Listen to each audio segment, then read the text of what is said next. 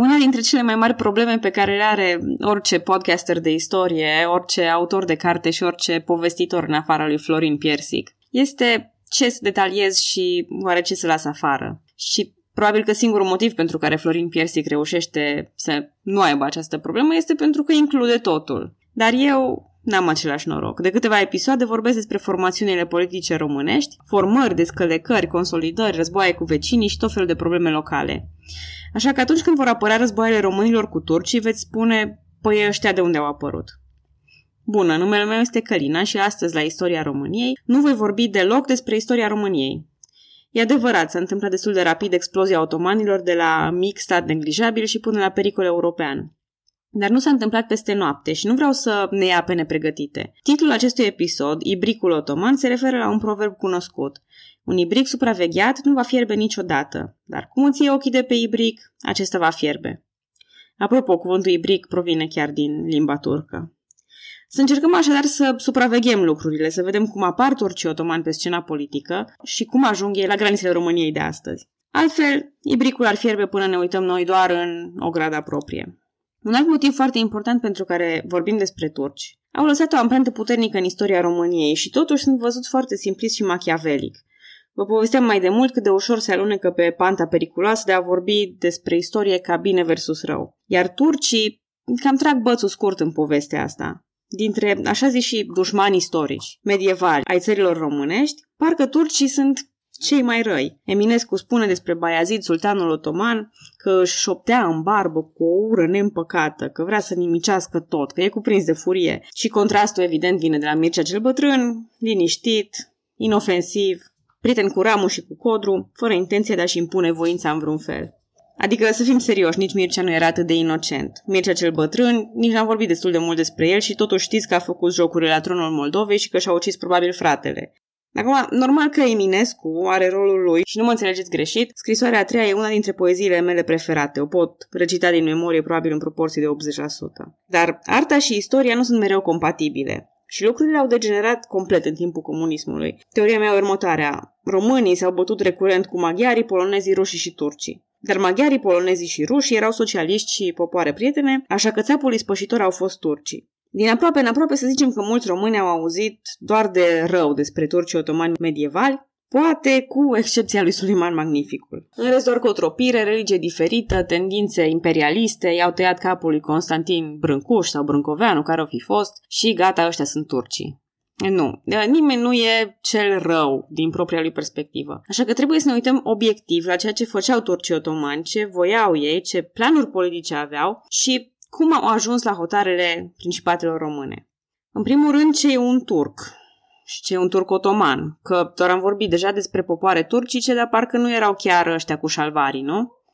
Bun, mai întâi să facem o diferență între termenii turc și turcic. Cam 150 de milioane de oameni de pe glob vorbesc o limbă turcică, iar originile lor pot fi trasate undeva în Asia de Nord-Est. Ei s-au mutat progresiv tot mai la vest și au adoptat un stil de viață pastoral, apoi au devenit călăreți nomazi. Astăzi, popoarele turcice sunt, evident, turcii, azerbaijanii, uzbecii, kazacii, turcmenii, kirghizii și uigurii. Sigur, clasificarea popoarelor în supragrupuri a fost mereu discutabilă, dar asta ar fi definiția în termeni mari. Istoric vorbind, ca orice călăreț de stepă respectabil, popoarele turcice s-au răspândit în întreaga lume, în Balcani sub forma vechilor bulgari și ai tătarilor, în Mongolia și China de nord și vest, în Asia Centrală, în Iran, India, Arabia și Anatolia. În Persia, de care am pomenit ultima oară ca redutabil și pe viață inamic al uh, Imperiului Roman. Dar până ne-am luat ochii de la Ibric, iată că lucrurile s-au și schimbat, pentru că până în 650 bizantinii au pierdut o mare parte din provinciile sudice și erau deranjați la est de califatul arab, care cuprindea orașe cunoscute precum Alexandria, Ierusalim și Antioch.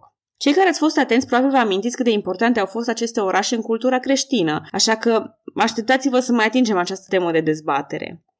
În 717, nici teritoriile ce aparțineau formal de bizantini nu mai sunt sigure, cu raiduri arabe constante. În timp ce teritoriile bizantine se restrâng tot mai mult, mai ales dinspre granița de est, se întinde acolo popoare musulmane, perși și arabi, iar în Persia se amestecă tot mai mult popoarele turcice, sub formă unor dinastii de etnii mixte. Discutabil, cea mai cunoscută dintre aceste dinastii era cea a turcilor selgiucizi, Având un strămoș legendar pe Seljuk Bey, acești turci s-au convertit la islam în jurul anului 950. Nepoții lui Seljuk au reușit în decurs de câțiva ani să controleze vechile teritorii persane și să impună sateliți în întreaga Asie Mică. La acest moment, sultanatul Seljucid, numit astfel pentru că era condus de un sultan, cuprindea chiar și Nicea, locul primului conciliu ecumenic. Imperiul Seljuk se fragmentează în 1092, existând tensiuni între frații cu pretenții la control absolut. Aceasta dă cruciaților o oportunitate rară. A, cruciații. Ok, hai să vorbesc puțin și despre ei.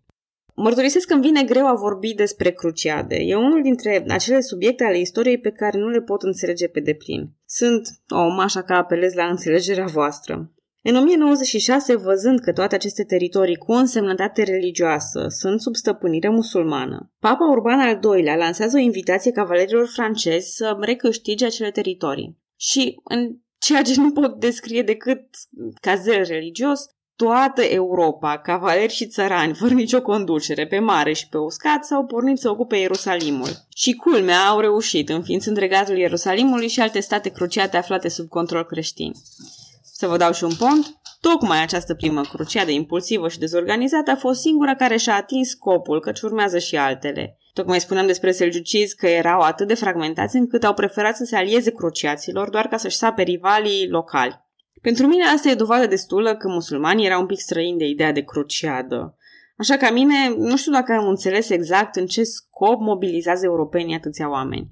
Cheltuie atâtea resurse și fac mișcări atât de riscante în numele lui Isus Hristos. Cred că nici Isus Hristos însuși nu ar înțelege prea bine. Mai am două mici mențiuni legate de această primă cruciadă complet haotică. 1. Studiile moderne arată că beneficiile erau mai degrabă de natură spirituală decât materială. Deci să știți că religia nu a fost un simplu paravan al cruciaților, cum se mai spune în anumite situații. Nu am la dispoziție destul timp cât să vorbesc și despre asta în detaliu, așa că vă încurajez să căutați informațiile. 2. Au participat la această cruciadă și românii din Balcani, în armata împăratului bizantin Alexie Comnenul, fiind numiți daci în cronicile timpului. Până la urmă, selgiucizii se dezmeticesc, se reunifică și cuceresc unul dintre statele cruciate, Comitatul Edesei. Având experiența pozitivă a primei cruciade, Papa Eugen al III-lea cheamă cei mai poleiți și mai importanți nobili ai Europei, sub conducerea regilor Franței și a Germaniei, să recaptureze Edesa. Singura problemă, cei doi regi conduceau două armate diferite, care au călătorit separat spre Constantinopol. Acum, la drept vorbind, deși era creștin cu acte în regulă, împăratul bizantin Manuel Comnenul era prea încântat de ideea asta cu cruciadele. Prezența străinilor pe teritoriul lui nu îi cădea foarte bine, așa că a lăsat cele două armate să treacă, dar nu le-a făcut trecerea foarte ușoară sau plăcută, să zicem că le-a stânjenit puțin. Ajuns la Damasc, cele două armate sunt înfrânte pe rând de selgiucizi. Cu încrederea crescută, selgiucizii recapturează și Ierusalimul în 1187. În jurul anilor 1150-1250, Imperiul Selgiuc își începe declinul, iar invazia mongolă din 1260 îi pune capac. Mongolii împart atunci Anatolia în beilicuri, adică principate conduse de către un bei. Și încheie odată pentru totdeauna cu supremația locală a turcilor. Sau cel puțin așa au crezut ei. În perioada următoare sunt înregistrate o mulțime de revolte împotriva mongolilor, dar și represiuni mongole ca răspuns.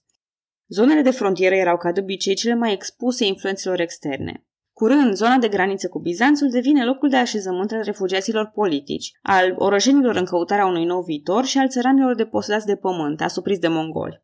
Toate acestea duc la creșterea populației în această zonă. Aici, în beilicul cel mai apropiat de granița cu bizantinii, se remarcă beiul Osman, iar acest osman este ceea ce în termen popular se numește bandit. Sub conducerea lui se amestecă triburi de turci, rebeli bizantini, mulți, dar nu toți convertiți la islam. Contrastul e evident. Anatolia Centrală e prinsă în cutumele civilizaționale persane. E o societate statică, scolastică, având o inerție mare, așa că progresul vine din zona de frontieră, unde totul se trăiește mai intens, cultura e populară, religia e trăită, presiunea socială și wanderlustul își spun cuvântul. În astfel de condiții, în 1302, Osman asediază Iznicul, adică Nicea de altă dată. Împăratul bizantin trimite o armată de mercenari în apărarea orașului, dar Osman și oamenii lui organizează o ambuscadă și distrug această armată. Beiul Osman, acoperit de glorie și văzut ca un exponent al victoriei, un general deja faimos și un lider aproape ideologic al războiului sfânt, începe să adune admiratori. Iar admiratorii din acea vreme nu cereau autografe, ci luau armele în mâini și se puneau în serviciu militar al lui Osman. O mulțime de bei, mici conducători și oameni de rând se adună sub steagul lui Osman. Un nou aflux de imigranți din centrul Anatoliei vine atras de perspectiva cuceririlor ușoare și de noul început. Acești turci își iau numele de Osman Lui, adică fidelii lui Osman, de unde provine din plimbarea unor sunete denumirea de otomani. Începuturile sunt așadar spumoase și pline de speranță, dinamici, într-o lume în care parcă lucrurile au uitat să se miște. Limba turcă devine administrativă și literară pentru prima dată. E discutabilă influența pe care o are Gaza, războiul sfânt. Cercetătorii moderni critică această veche teorie, conform căreia otomanii își datorează succesul doar războiului sfânt, sau preponderent războiului sfânt. Dar, ce e drept, acești cercetători nu aduc o altă teorie. De ce fix otomanii și nu alte triburi de turci? Cert este că, în cazul lor, războiul sfânt nu e un război de distrugere, ci unul de supunere și iluminare. Dacă ei vor într-adevăr să unească sub stăpânirea lor Anatolia și peninsula balcanică, atunci hai să nu uităm că Anatolia era musulmană și peninsula balcanică era creștină. Toleranța pe care o arată otomanii e remarcabilă. Ei garantează viața și averea creștinilor și evreilor, le îngăduie practicarea credințelor, cerând în schimb supunerea civilă și plata unei capitații.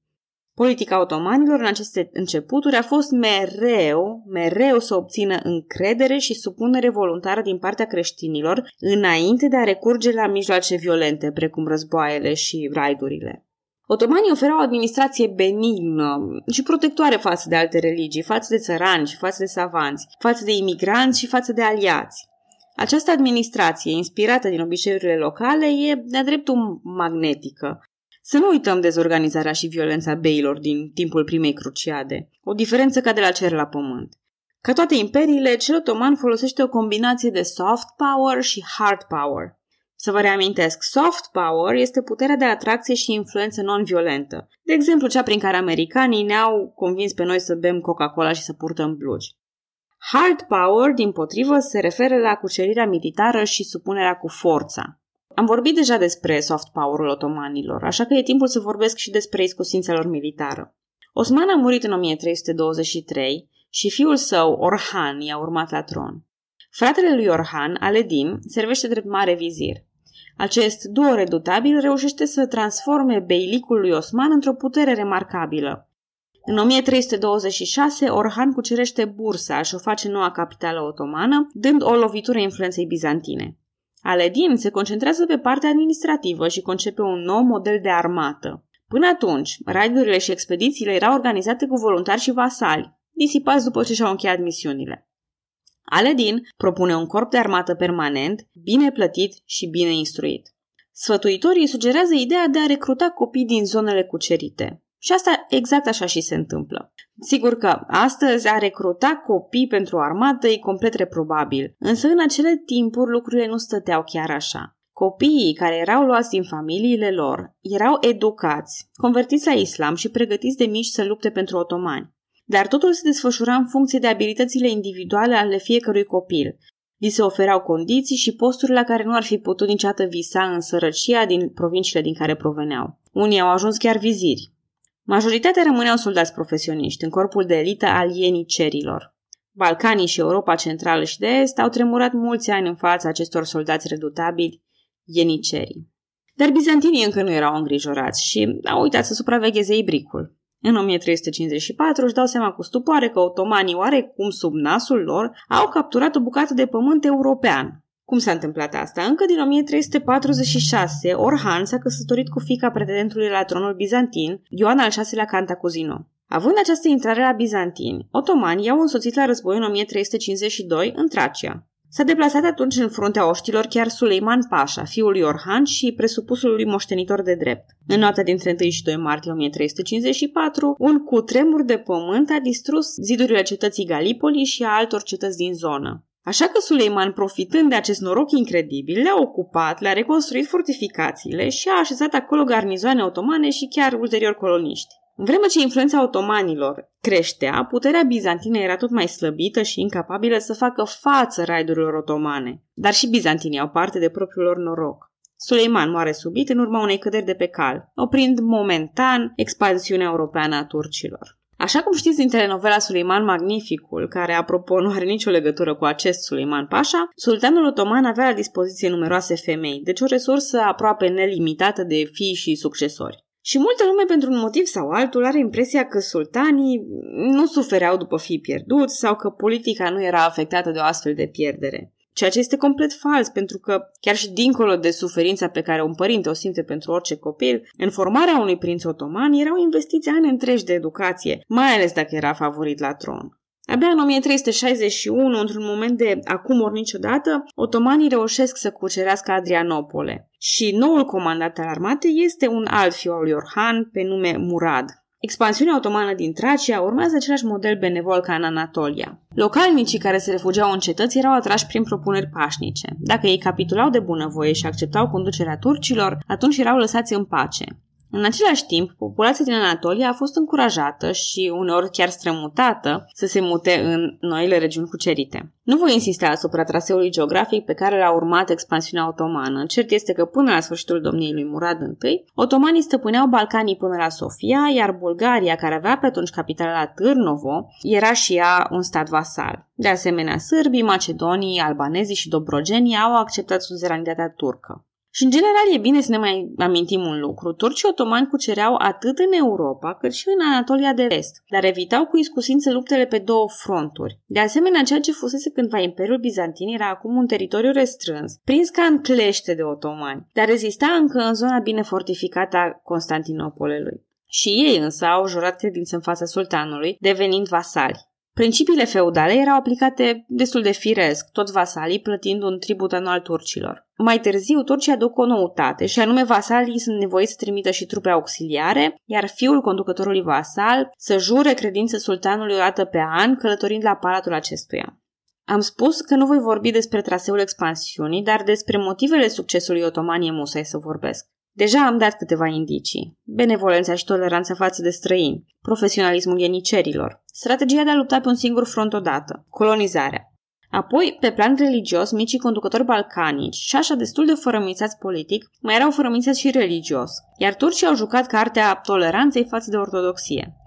Practic, reticența și frica locală față de catolici i-a făcut pe turcii musulmani suzerani, de asemenea, turcii jucau foarte bine și jocul legilor și al finanțelor, acestea fiind bine centralizate și reglementate. Țărănimea Balcanilor avea acum un sistem de taxe uniform și un fel de cod al muncii predictibil. Clasa cavalerească militară a fost și ea încorporată în trupe auxiliare sub numele de voinici, care în schimbul serviciilor militare erau scutiți de impozite. Una peste alta, turcii erau civilizați, toleranți, concilianți și fermecători mai degrabă decât personaje malefice, asupritori ignoranți sau brute, așa cum îi prezintă uneori manuale de istorie. Asta nu înseamnă că Balcanii erau lapte și miere. Când sultanul Murad I era prins cu lupte de cucerire în Anatolia, Serbia, Bulgaria și Bosnia s-au unit împotriva lui și au obținut câteva succese. Dar Murad I revine în primăvara lui 1389 și pune capăt acestei rebeliuni. Problema, un uh, sârb îl asasinează pe Murad. Aparent, uh, pentru un motiv sau altul, sârbilor le place foarte mult să-și asasineze suzeranii. Auzind aceasta, conducătorii Anatoliei se revoltă, iar succesorul lui Murad, noul sultan, este nevoit să plece în est pentru a năbuși revolta de acolo. Și bineînțeles că în acest timp vestul se revoltă iar. Lăsat nesupravegheat, vestul încearcă așadar să scape de stăpânirea otomană. Și aici cred că este momentul să închei episodul despre turcii otomani. Uh, nu știu dacă vi se pare brusc, dar motivul e simplu. Aici e momentul în care istoria României se împletește cu istoria Imperiului Otoman. A, probabil n-am fost destul de explicită. Am uitat să spun cum îl chema pe fiul lui Murad. Bayazid, supranumit și Ildrâm, adică Fulgerul. De la Eminescu citire. Visul său se înfiripează și se întinde vulturește, an cu an împărăția tot mai largă se sporește, iar flamura cea verde se înalță an cu an, neam cu neam urmându-i zborul și sultan după sultan. Astfel, țară după țară, drum de glorie îi deschid, până în Dunăre ajunge furtunosul Baiazid. Pe data viitoare!